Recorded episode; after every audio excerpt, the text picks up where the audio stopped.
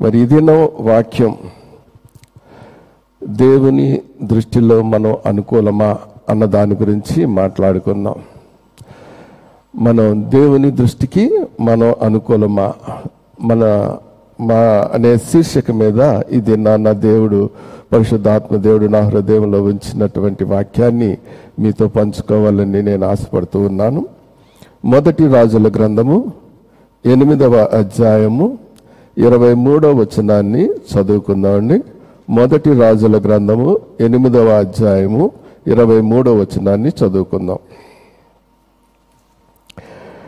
యహోవా ఇస్రాయేలీల దేవ పైనున్న ఆకాశమందైనను క్రిందనున్న భూమి అందైనను నీ వంటి దేవుడు ఒకడునూ లేడు.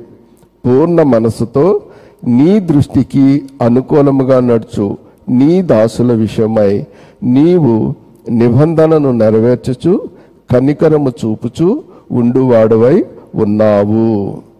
అని మరి వాక్యంలో పరిశుద్ధాత్మ దేవుడి దినాన మనతో మాట్లాడబోతున్నాడు. మరి ఆకాశమందు కానీ భూమి కింద కానీ దేవుడు వంటి వాడు మన దేవుడు వంటి వాడు ఎవరూ లేరు.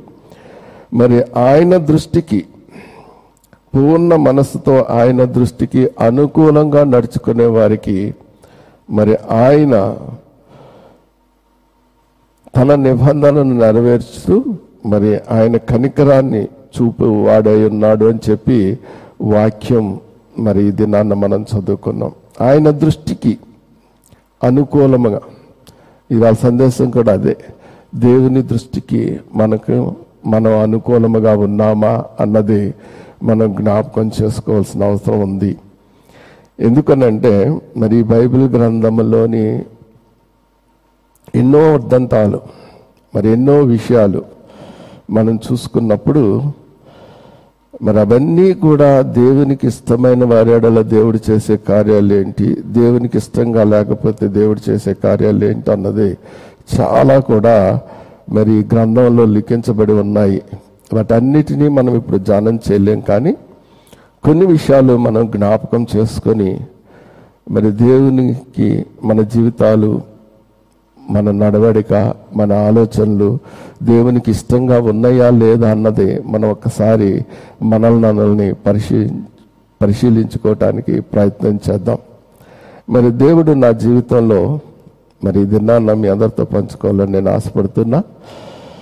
మరి ఈ సంవత్సరానికి ఇరవై సంవత్సరాలు దేవుని సేవలో మరి నన్ను నడిపిస్తూ ఉన్నాడు. ఇరవై సంవత్సరాలుగా మరి ఇక్కడ మరి పాస్టర్ గారు వెస్లీ గారికి అసిస్టెంట్గా అలాగే గత ఐదు సంవత్సరాల నుంచి కూడా మరి బెతస్తా బ్రాంచ్ అల్వాల్ చర్చికి మరి పాస్టర్గా దేవుడు నన్ను నడిపిస్తూ ఉన్నాడు. ఎందుకు చెప్తున్నానంటే నేను ఈ యొక్క వాక్యం మీద పరిశుద్ధాత్మ దేవుడు తన కృపలో మరి అల్వాల్ సంఘం ముప్పై నలభై మంది మధ్యలో వచ్చేవాళ్ళు అయినా కానీ దగ్గర దగ్గర పదిహేడు వారాలు ఇదే వాక్యాన్ని పంచుకోవటానికి దేవుడు కృపను అనుగ్రహించాడు. ఇప్పుడు నేను ప్రాదంటే దేవుడు మరి పరిశుద్ధాత్మ దేవుడు తలంచుకున్నట్లయితే పదిహేడే కాదండి. ఈ యొక్క వాక్యం మీద వంద ప్రసంగాలు కూడా మనకి ఇవ్వగలడు. ఒకసారి మనం ఆలోచించినట్లయితే. ఎందుకంటే దేవుని బైబిల్ గ్రంథంలో మనం చూసినట్లయితే మరి రాజులు ప్రవక్తలు న్యాయాధిపతులు దేవునికి ఇష్టమైన భక్తులు దేవునికి అనుకూలంగా వారు నడిచినప్పుడు దేవుడు వారిని ఎలా ఆశీర్వదించాడు? దేవుడికి అనుకూలంగా లేనప్పుడు దేవుడు మరి వారిని ఎట్లా అడ్మానిష్ చేసి సరిచేశాడు? తనకి ఎట్లా వాడుకున్నాడు? అన్నది చాలా స్పష్టంగా ఈ గ్రంథంలో కనబడ అనేక మంది. మరి రాజులను మనం చూసుకున్నట్లయితే అందరినీ మనం ఇప్పుడు చెప్పుకుంటానికి టైం సరిపోదు కానీ దావీదు ఆసా హిస్కియా సొలోమన్ ఇట్లా అందరూ షపాత్ ఇంకా అనేక మంది రాజుల్ని. అలాగే మన న్యాయాధిపతుల్లో సంసోన్. రక్తాల విషయంలోకి వచ్చేసరికి మరి దేవుడు మరి బిలాము విషయంలో ఆయనకి అనుకూలంగా నడిచే వారికి ఎంత ఆశీర్వాదం ఇచ్చాడని. అలాగే దేవుడి విషయంలో ఇండివిజువల్గా మనం చూసుకున్నట్లయితే అబ్రహం గారి విషయంలో అట్లాగే మోషే గారి విషయంలో నోవా విషయంలో యోబు విషయంలో మరి వాళ్ళందరూ కూడా దేవుని దృష్టికి నీతిమంతులుగా వారు కనబడటం వలన దేవుడు వారిని ఎంతగా ఆశీర్వదించాడు అన్నది మనం బైబిల్కి చూస్తున్నాం. అంతేకాదండి ఇండివిజువల్గా కాదు రాజులనే కాదు ఇస్రాయేలు జనాంగాన్ని మనం చూసుకున్నట్లయితే ఇస్రాయేలు జనాంగం దేవునికి అనుకూలంగా నడిచినంత కాలము కూడా దేవుడు ఎంతగానో ఆశీర్వదించాడు. కానీ మరి ఇస్రాయేలు ప్రజలు దేవునికి వ్యతిరేకంగా ఉన్నప్పుడు మనం బైబిల్ గ్రంథంలో చూసుకుంటే ఆయన వాళ్ళని అడ్మానిష్ చేయటానికి మరి ఫిలిపీన్లకు ఒక నలభై సంవత్సరాలు అమోరియలకు ఒక ఏడు సంవత్సరాలు అలా అన్ని రాజులకి ఎన్నోసార్లు మరి వారిని అప్పగించి వారిలో మార్పు తెచ్చేంత వరకు కూడా వారిని అడ్మానిష్ చేసినట్లుగా మనం చూస్తూ ఉన్నాం. అంటే ఈ వాక్యమును మనం చదువుకుంటున్నప్పుడు దేవుడి దృష్టి ఎలా ఉంటుందంటే దేవుని దృష్టిలో అందరూ అనుకూలంగా ఉండాలి అన్నది దేవుని దృష్టిలో ఆయన ప్రత్యేకంగా అది ఆజ్ఞ కింద తీసుకోండి అది ఆయన కట్టడి కింద తీసుకోండి లేదా ఆయన వాగ్దానం కింద తీసుకోండి లేకపోతే ఆయన ప్రణాళిక కింద తీసుకోండి ఆయన చిత్తం కింద తీసుకోండి. దేవుని బిడ్డలందరూ ఆయన దృష్టికి అనుకూలంగా ప్రవర్తించేవారుగా ఉండాలని. ఆయన దృష్టికి మరి నీతియుక్తంగా ఆయన దృష్టికి మరి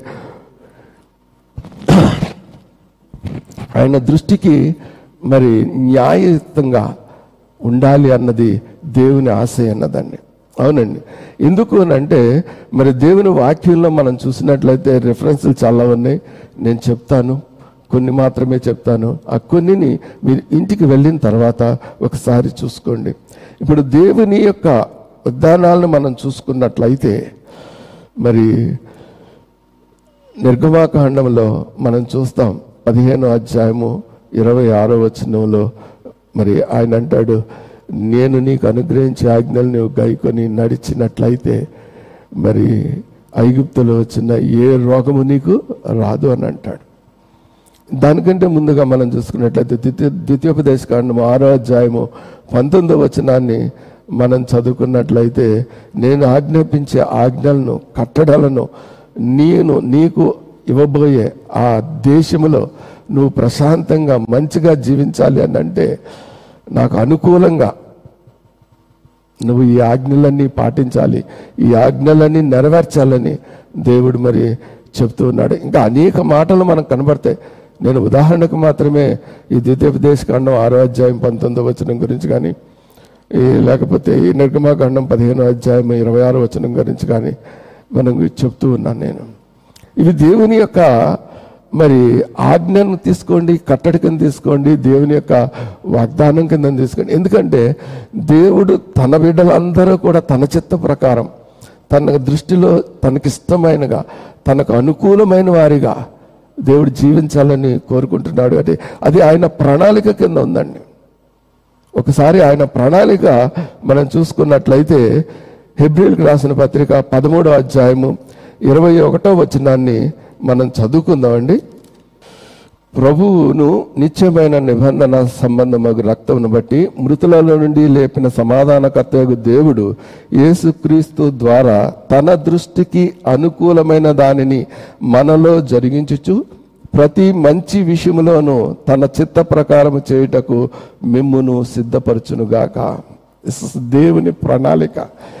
క్రీస్తు ప్రభు ద్వారా ఆయన చింతించిన రక్తం ద్వారా మరి ఆయన సమాధానకర్త యొక్క దేవుడు తన దృష్టికి అనుకూలమైన దానిని మనలో జరిగించుచు మరి మనల్ని ప్రతి విషయంలోనూ మంచి విషయంలోనూ స్థిరపరచటం ఆయన ప్రణాళిక అయి ఉన్నదండి.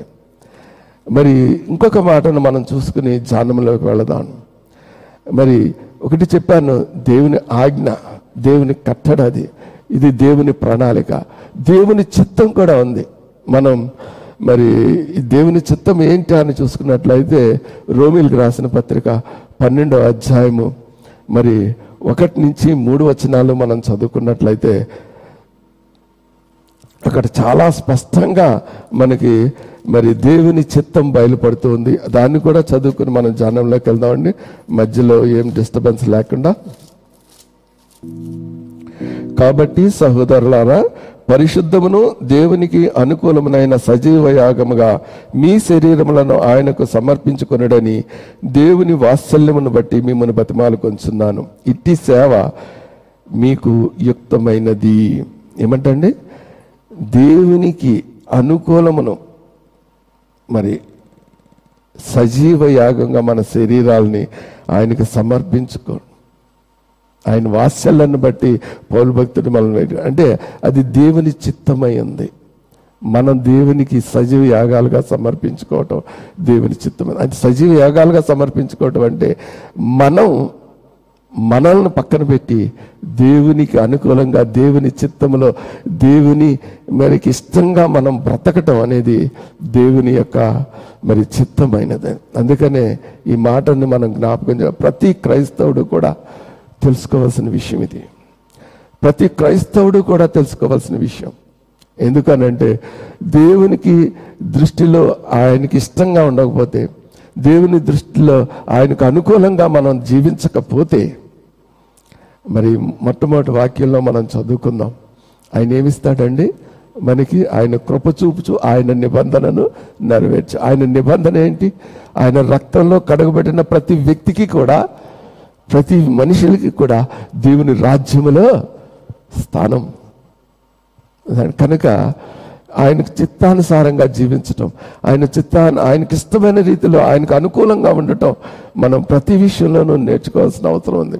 మనం ప్రతి విషయంలోనూ మరి మనం నేర్చుకోవాలి అని అంటే మనం చేయాల్సింది ఏంటి అన్నది మరి త్వర త్వరగా మనం చూసుకుందాం. ఎందుకంటే టైం పాస్ అవుతుంది కనుక నేను క్లుప్త ఎందుకంటే చెప్పాను కదండి. మరి గత అల్వాల్ సంఘంలో పదిహేడు వారాలు ఈ సబ్జెక్ట్ నుంచి ఒక్కొక్కటి ఒక్కొక్క విషయం చెప్పుకుంటుంది ఇక్కడ అన్ని క్లుప్తంగా చెప్పడానికి కొంచెం సమయం మరి తీసుకున్న యోకోబు రాసిన పత్రిక పదో నాలుగో అధ్యాయము పదో వచనాన్ని మనం చదువుకున్నట్లయితే ప్రభు దృష్టికి మనల్ని మనం తగ్గించుకోవాలి.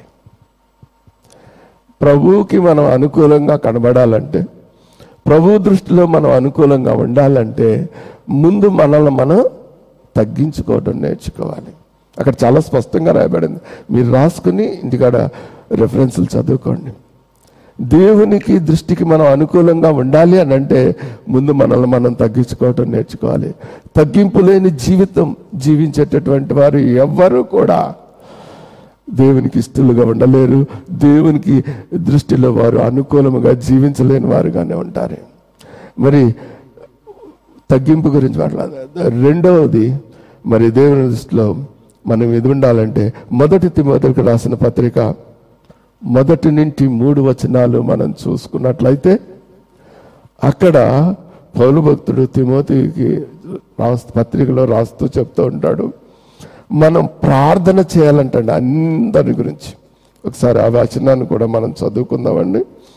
మొదటి తిమోతులకు రాసిన పత్రిక చదువుతున్నాను. మనము సంపూర్ణ భక్తియు మాన్యత కలిగి నెమ్మదిగాను సుఖంగాను బ్రతుకు నిమిత్తము. అన్నిటికంటే ముఖ్యంగా మనుషులందరి కొరకును రాజుల కొరకును అధికారులందరి కొరకును విజ్ఞాపనలను ప్రార్థనలను యాచనలను కృతజ్ఞతాస్థుతులను చేయవలనని హెచ్చరించుచున్నాను. ఇది మంచిదియు మన రక్షకుడకు దేవుని దృష్టికి అనుకూలమునై ఉన్నది. జ్ఞాపకం చేసుకోండి. ఒకటి తగ్గింపు దృష్టి మనకు ఉంటే దేవుని దృష్టిలో దేవునికి అనుకూలంగా ఉంటాం. ఇక్కడ చెప్తున్నాడు మనం ప్రశాంతంగా జీవించాలనంటే నెమ్మదిగా జీవించాలనంటే సుఖంగా జీవించాలంటే మన గురించి మనం ప్రార్థన చేసుకోవటం కాదు. అందరి గురించి మనం ప్రార్థన చేయాలి. ప్రతి ఒక్కరు వ్యక్తుల గురించి మనం ప్రార్థన చేయాలి. ఇక్కడ అదే చెప్తున్నాడు. రాజుల కొరకు అధికారుల కొరకు విజ్ఞాపన ప్రార్థనలు కృతజ్ఞతలు ప్రతి ప్రతి విషయంలోనూ మనం ప్రార్థన చేస్తూ ఉన్నప్పుడే దేవునికి దృష్టిలో మనం అనుకూలంగా కనిపిస్తాడు. మనం అనుకూలంగా దేవుని దృష్టిలో కనబడితే నేను చెప్పాను కదా ఇందాక ఆయన రాజుల విషయంలో కానీ యాజకుల విషయంలో కానీ ఆయన వ్యక్తిగతంగా కానీ ఇస్రాయిల్ ప్రజల విషయంలో కానీ అనుకూలంగా ఉన్నప్పుడు అందరినీ కూడా దేవుడు ఎంతగానో ఆశీర్వదించినట్లుగా బైబిల్ మనకు చెబుతుంది. ఆశీర్వాదం మనకు కావాలంటే దేవుడు ఇచ్చే నిబంధన మన ఎడల నెరవేర్చబడాలి అని అంటే ఆయన కనికరం మన పొందుకోవాలని అంటే ఆయనకి ఇష్టలుగా మనం జీవించాలి అన్నది మరి ఇక్కడ చెప్పబడుతోంది. మరి మూడో విషయాన్ని మనం చూసుకుందాం చూడండి. మొదటి పేతురు గ్రంథము రెండవ అధ్యాయము నాలుగో వచనం. మొదటి పేతురు గ్రంథము రెండవ అధ్యాయము నాలుగో వచనాన్ని మనం చదువుకుందాం. చర్చ చూడండి. అక్కడ చెప్తున్నాడు మనుషుల చేత విసర్జ సారీ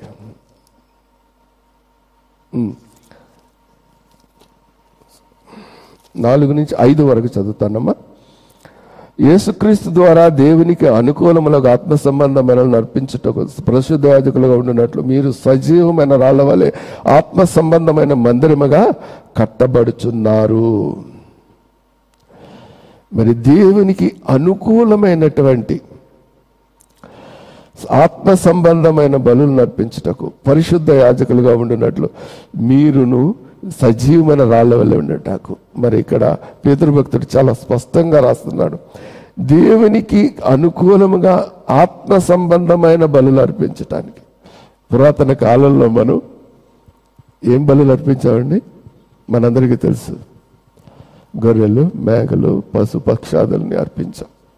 కానీ ఇప్పుడు ఆత్మ సంబంధమైనటువంటి బలులు అర్పించాలి. ఆత్మ సంబంధమైన బలులు ఏమిటి అన్నది ఒక్కసారి మనం ఆలోచించినట్లయితే మన హృదయమును దేవునికి బలిగా అర్పించాలి. అందుకని విరిగి నలిగిన హృదయం దేవునికి చాలా ఇష్టమైన బలి అంటాడు.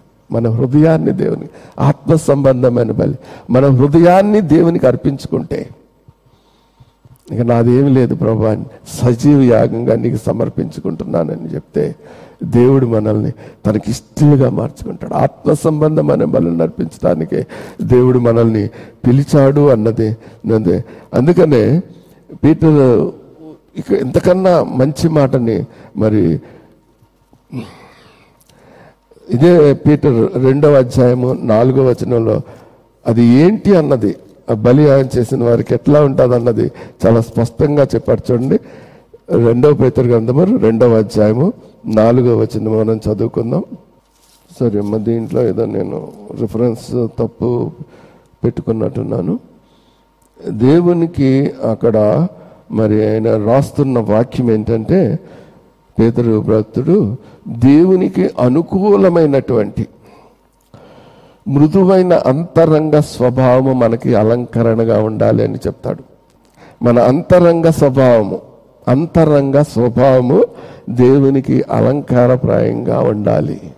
మన అంతరంగ స్వభావము దేవునికి ఇష్టమైనటువంటివిగా ఉంటే మనము దేవునికి ఇష్టలుగా ఉంటామన్నది మనం జ్ఞాపకం చేసుకోవాలి. ఎందుకు అనంటే అంటే దేవుని వాక్యం మనకి సెలవిస్తూ ఉంది. ఏమనంటే ఆయనకి ఇష్టలైన వారికి ఈ భూమి మీద సమాధానం ఉంటుంది. ఆయనకి ఇష్టలైన వారికి మరి ఆయనకి ఇష్టలైన ఆయన ఎందు భయభక్తులు గల వారికి ఆయన కృప కొరకు కనిపెట్టుకునే వారికి మరి ఆయన ఇష్టలుగా బ్రతుకుతారని కీర్తన గ్రంథం ముప్పై నాలుగవ అధ్యాయం ఇరవై ఒకటో వచనంలో చాలా స్పష్టంగా అలాగే ముప్పై మూడో అధ్యాయం పదమూడవ వచనంలో కూడా దేవుడు సెలవిస్తుంటాడు.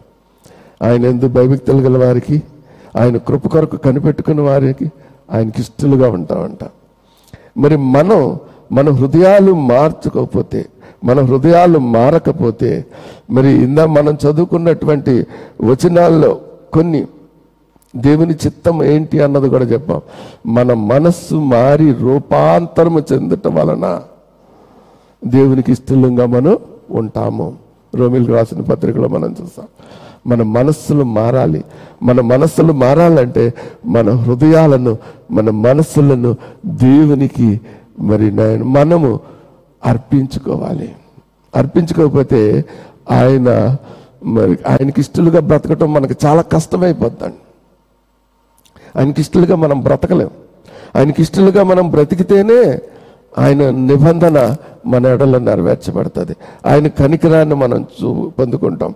అలాగే ఆయన కృపను మనం పొందుకుంటాం. ఆయనకి ఇష్టలుగా ఉన్న ప్రతి వ్యక్తికి. ఎందుకంటే ఇందాక చెప్పినట్లుగా అనేక రాజులు ప్రవక్తలు మరి ఇస్రాయేల్ జనాంగము ఇండివిజువల్గా మరి మన వ్యక్తులను చూసుకున్నట్లయితే వారు నీ దేవుడు మరి ఎంతగా ఆశీర్వదించి ఎంతగా వాడుకున్నాడో మనందరికీ తెలుసు. కానీ ఇవన్నీ దేవునికి ఇష్టలుగా ఉన్నప్పుడు దేవుడు మనకి అడిగినన్ని ఇస్తాడండి. మనం ఎంతవరకు ఉంటామంటే దేవుడు అడుగుతున్నాం కనుక దేవుడు ఇవ్వాలని చూస్తాం. కానీ దేవునికి ఇష్టంగా దేవుని చిత్త ప్రకారము మనం ఏది అడిగినా ఆయన ఇచ్చేటటువంటి వాడు అన్న వాక్యం కూడా మనకి తెలుసు. యోహాన్స్ మొదటి యోహాను పత్రిక మూడో అధ్యాయం ఇరవై రెండో వచనంలో కూడా దేవుడికి ఇస్తాడు. ఆయనకిష్టమైనవి మనం చేస్తే మనం ఏది అడిగినా ఆయన మనకి ఇచ్చే దేవుడిగా ఉంటాడు. మనం ఏది అడిగినా ఇచ్చే దేవుడికి ఉంటాడు. అందుకని ఆయన దృష్టికి మనం అనుకూలంగా ఇష్టంగా జీవిస్తున్నామా అన్నది మనందరం కూడా ఒకసారి ఎందుకంటే మన మనసులు మారి రూపాంతరం పొందటం వలన దేవునికి సజీవులమైన సజీవ యాగంగా మనం ఆయనకి సమర్పించుకోవటం వలన మరి ఆయనకి ఇష్టలుగా మాత్రం మనం జీవించగలం. మరి ఈ దినాల్లో మనం మరి ఇంకా మనం దేవుని కొంచెం లోతుల్లోకి వెళ్ళి మనం జ్ఞాపకం చేసుకున్నట్లయితే ఆయనకి ఇష్టమైంది ఏంటి అన్నది మనం చూసినట్లయితే సామెతల గ్రంథము పదిహేనో అధ్యాయము ఇరవై ఆరో వచనాన్ని మనం చూసుకున్నట్లయితే ఒక్కసారి కొద్ది నిమిషాలు ఆ విషయం మీద కూడా మనం దృష్టి పెడదామండి. సామెతల గ్రంథం పదిహేను అధ్యాయము ఇరవై ఆరో వచనం.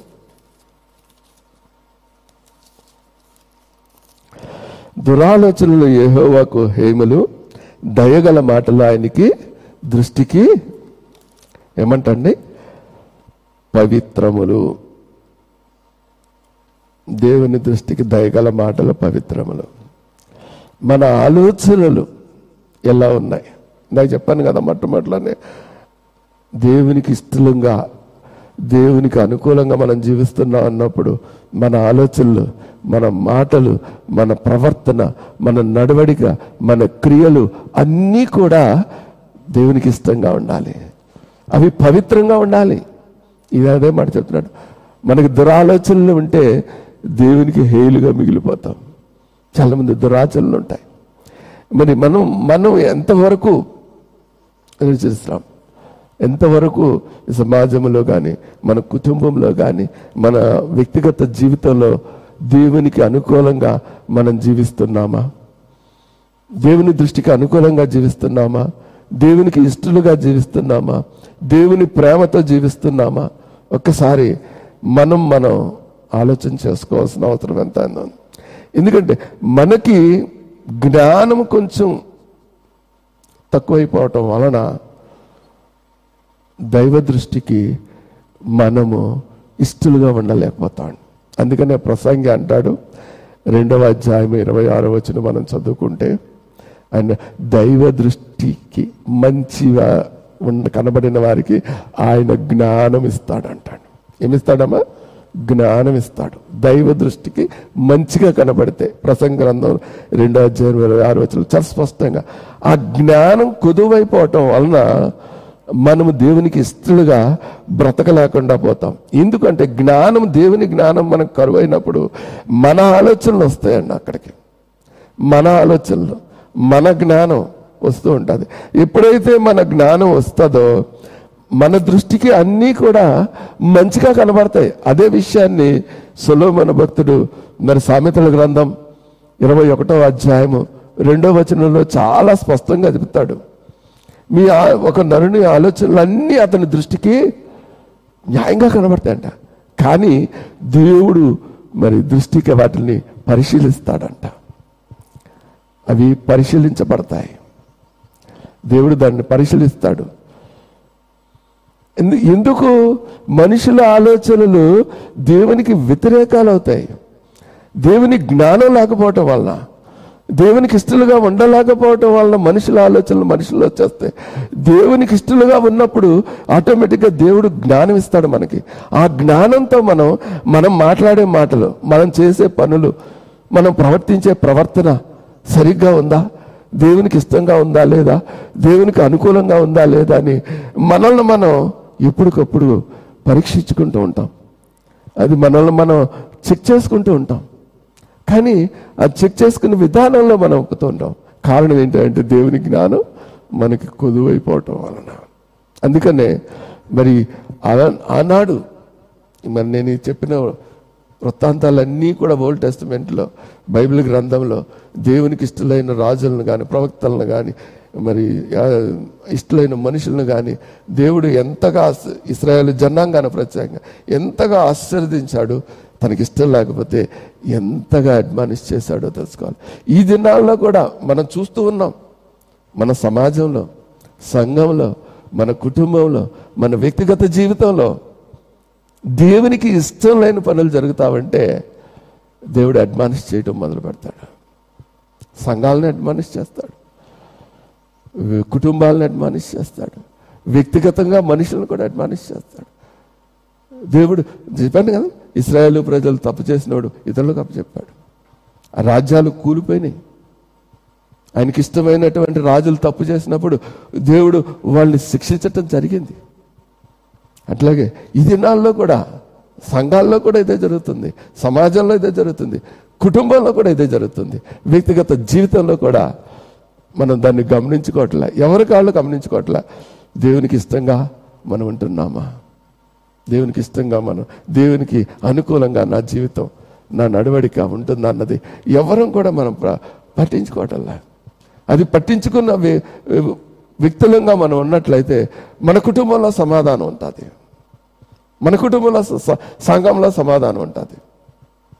ఎందుకనంటే మనకి మన జ్ఞానం చెప్పిన నిర్ణయాలు ఎందుకు కానీ తెలియని దేవుని ప్రేమను మర్చిపోతున్నాం అండి దేవుని ఆజ్ఞలను మర్చిపోతున్నాం. మొట్టమొదటిగా మనం చదువుకున్నాం. దేవుని ఆజ్ఞ నేడు నేను నీకు ఆజ్ఞాపించి ఆజ్ఞలను విని గైకొని నడిచి. నట్లయితే నువ్వు నీకు ఇచ్చే దేశంలో ప్రశాంతంగా ఉంటావు అని దేవుడు చెప్తున్నాడు మనం ఆజ్ఞలు గైకొనటంలో మనం వెనకబడుతున్నాం. నీ పొరుగువారిని ప్రేమించము అన్న మాట విషయంలో వెనకబడుతూ ఉన్నాం. మనం దేవునికి ఇష్టలుగా జీవించలేకపోవటానికి గల కారణాలు ఇవే. దేవునికి ఇష్టలుగా మనం ఎందుకు జీవించలేకపోతున్నాం అంటే ఆ ఆజ్ఞల్లో మనం వెనకబడుతున్నాం. దేవుని బైబిల్ గ్రంథం ఏం చెప్తుంది? ఎవడైనా నీకు హాని చేయి తలపెట్టాడా? ఎవడన్నా నీకు ఇబ్బంది కలిగించాడా? ఏమంటాడండి సహించు. కీడుకు ప్రతి కీడు ఈ దిన్నాన్న మన వాట్సాప్ మెసేజ్లో కూడా ఎవరో పెట్టారు. కీడుకు ప్రతి కీడు చేయొద్దు. కానీ మనం ఏం చేస్తాం? ఇమ్మీడియట్గా రివెంజ్ చేస్తాం. దేవుడు చెప్పింది ఏంటండి? ప్రార్థించు.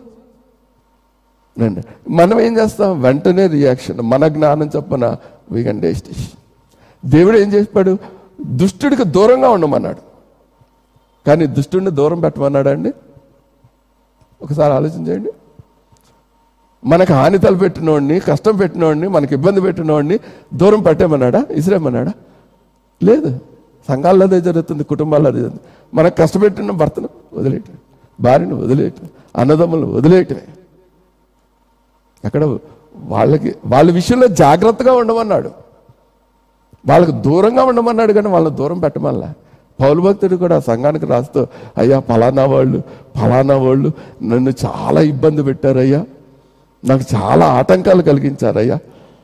అని చెబుతూ వాళ్ళ ఉత్తరం రాస్తూ వాళ్ళ సంఘంలోంచి వెలేసే అన్నాడండి ఎక్కడన్నా. వాళ్ళ విషయంలో నువ్వు జాగ్రత్తగా ఉండు అన్నాడు.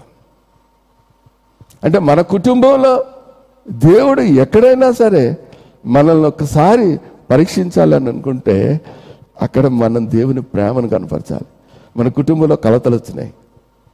కలతలు వచ్చినప్పుడు మనం ప్రేమతో వాళ్ళని గురించి ప్రార్థన చేస్తే దేవుడికి అసాధ్యమైనది ఏదన్నా కలదా అండి అన్నదమ్ములు వదిలేసుకుంటున్నారు అక్క చెల్లెళ్ళు వదిలేసుకుంటున్నారు భార్య భర్తలు వదిలేసుకుంటున్నారు సంఘాల్లో కూడా అలాగే సంఘ బిడ్డలు వదిలే ఏ?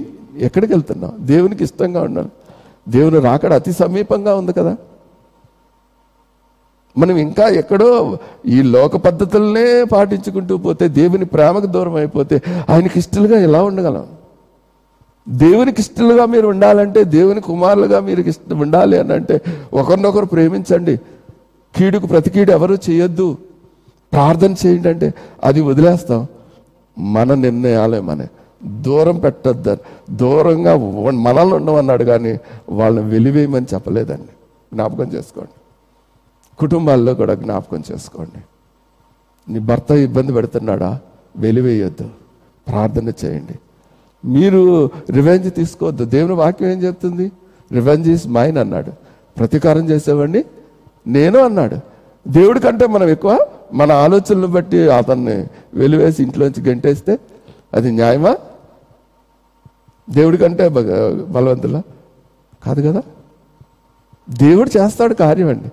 దేవునికి ఇష్టమైన వారందరి మీద ఆయన కనుకను చూపిస్తాడు. ఆయన నిబంధనను వాళ్ళ కోసం ఆయన నెరవేర్చుతాడు. దేవుని వాక్యం అది. అది దేవుని ప్రణాళిక. దేవుడు మనకు నూతన మనస్సును అనుగ్రహించి మారు మనస్సునిచ్చి నూతన క్రియలు చేసేవారిగా నూతన హృదయాలను మనలో పెట్టేటటువంటి దేవుని ప్రణాళిక ఉంది దేవునికి ఇష్టలుగా. ప్రతి ఒక్క క్రైస్తవుడిని కూడా దేవుడు తన బిడ్డగా తనకిష్టమైన వాడిగా జీవింప చేయాలనుకుంటున్నాడు మనం చాలాసార్లు పొరపడుతూ ఉంటాం. చిన్న శోధనలనే అనేవి వస్తాయి. శోధనలు సహించేవాడు దండ్యుడు అని దేవుడు చెప్పాడు.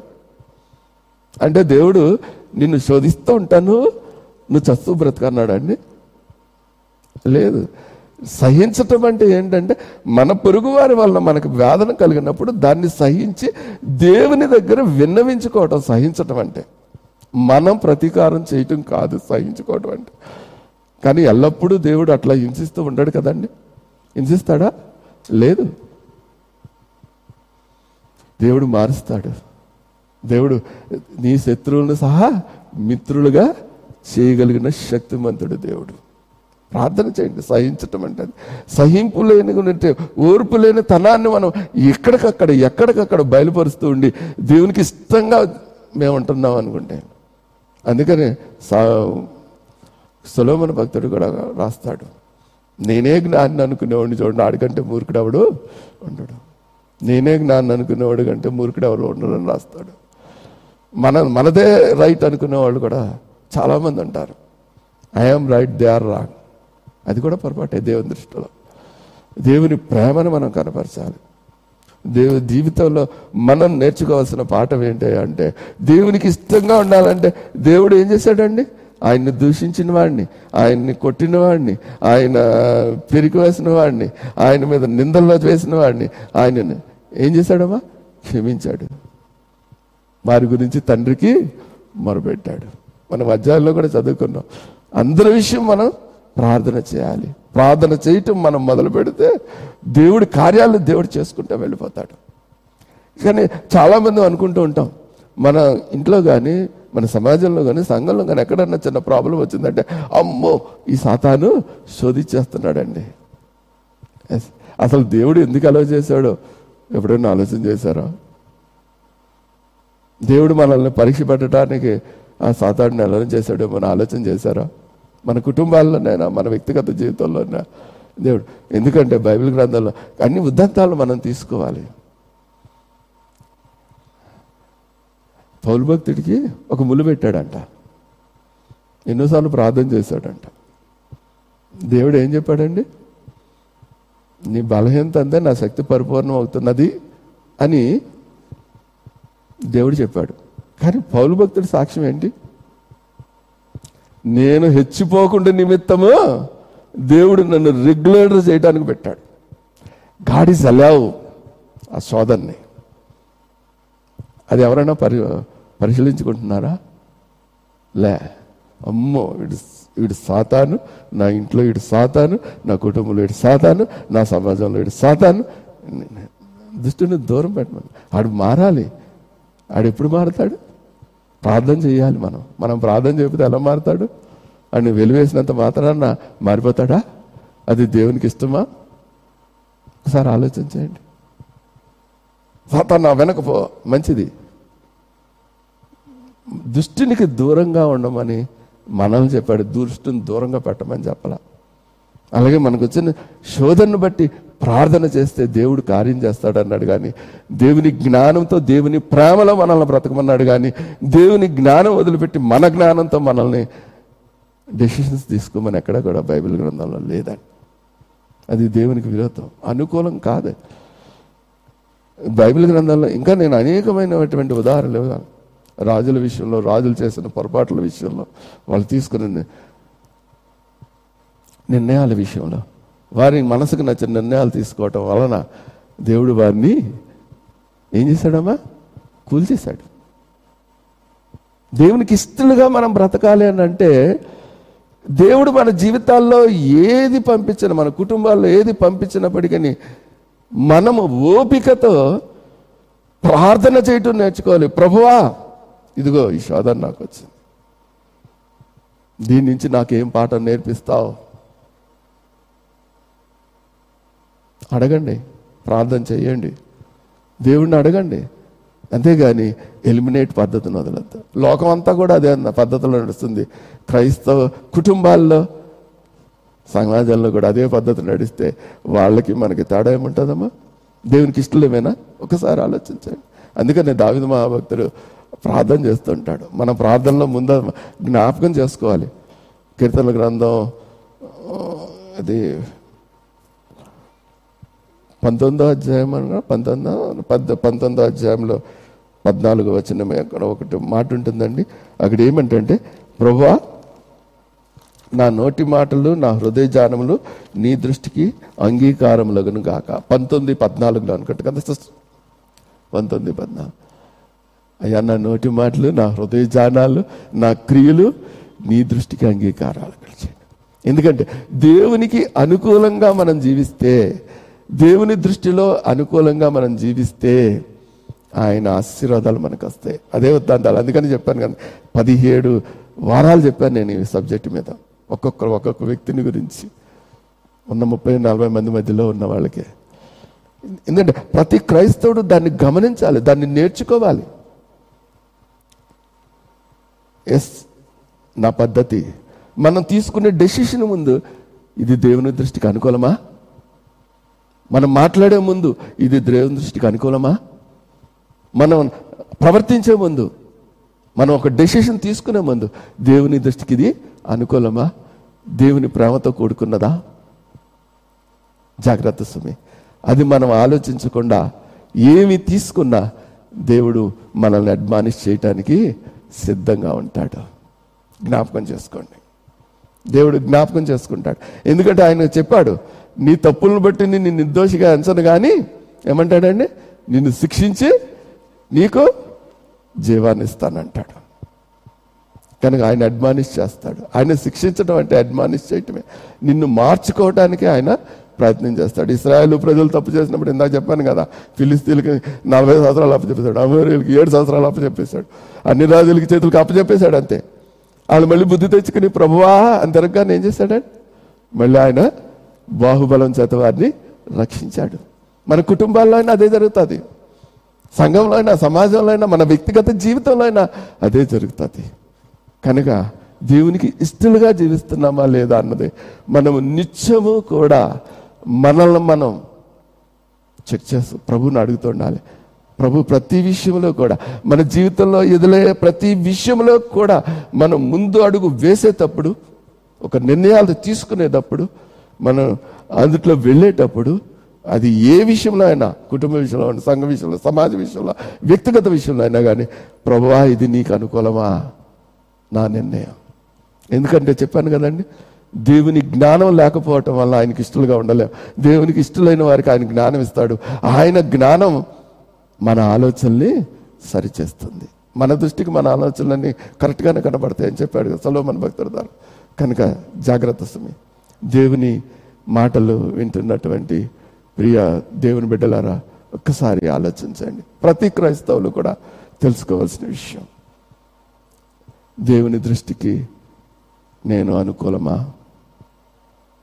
ఆయన అనుకూలమైన ఇంకా ఉంటే బైబిల్ గ్రంథంలో ఎన్నో అన్ని విషయాల్లోనూ బైబిల్ గ్రంథంలో కనబడుతుంది. ఆయన అనుకూలంగా ఉన్న వారికి దేవుడు అంత ఆశీర్వదనిస్తాడు ఆయనకు అనుకూలంగా లేని వారిని ఎంతగా అడ్మానిష్ చేస్తాడో బైబిల్లో చాలా స్పష్టంగా రాయబడింది. దేవుని వాక్యం ఎప్పుడు కూడా సత్యమే. కనుక దేవుని బిడ్డలారా ఒక్కసారి మనల్ని మనం ప్రశ్నించుకుందాం. ప్రతి విషయంలోనూ మనల్ని మనం ఒకసారి చెక్ చేసుకుందాం. దేవునికి ఇష్టమైన వారిగా జీవిద్దాం.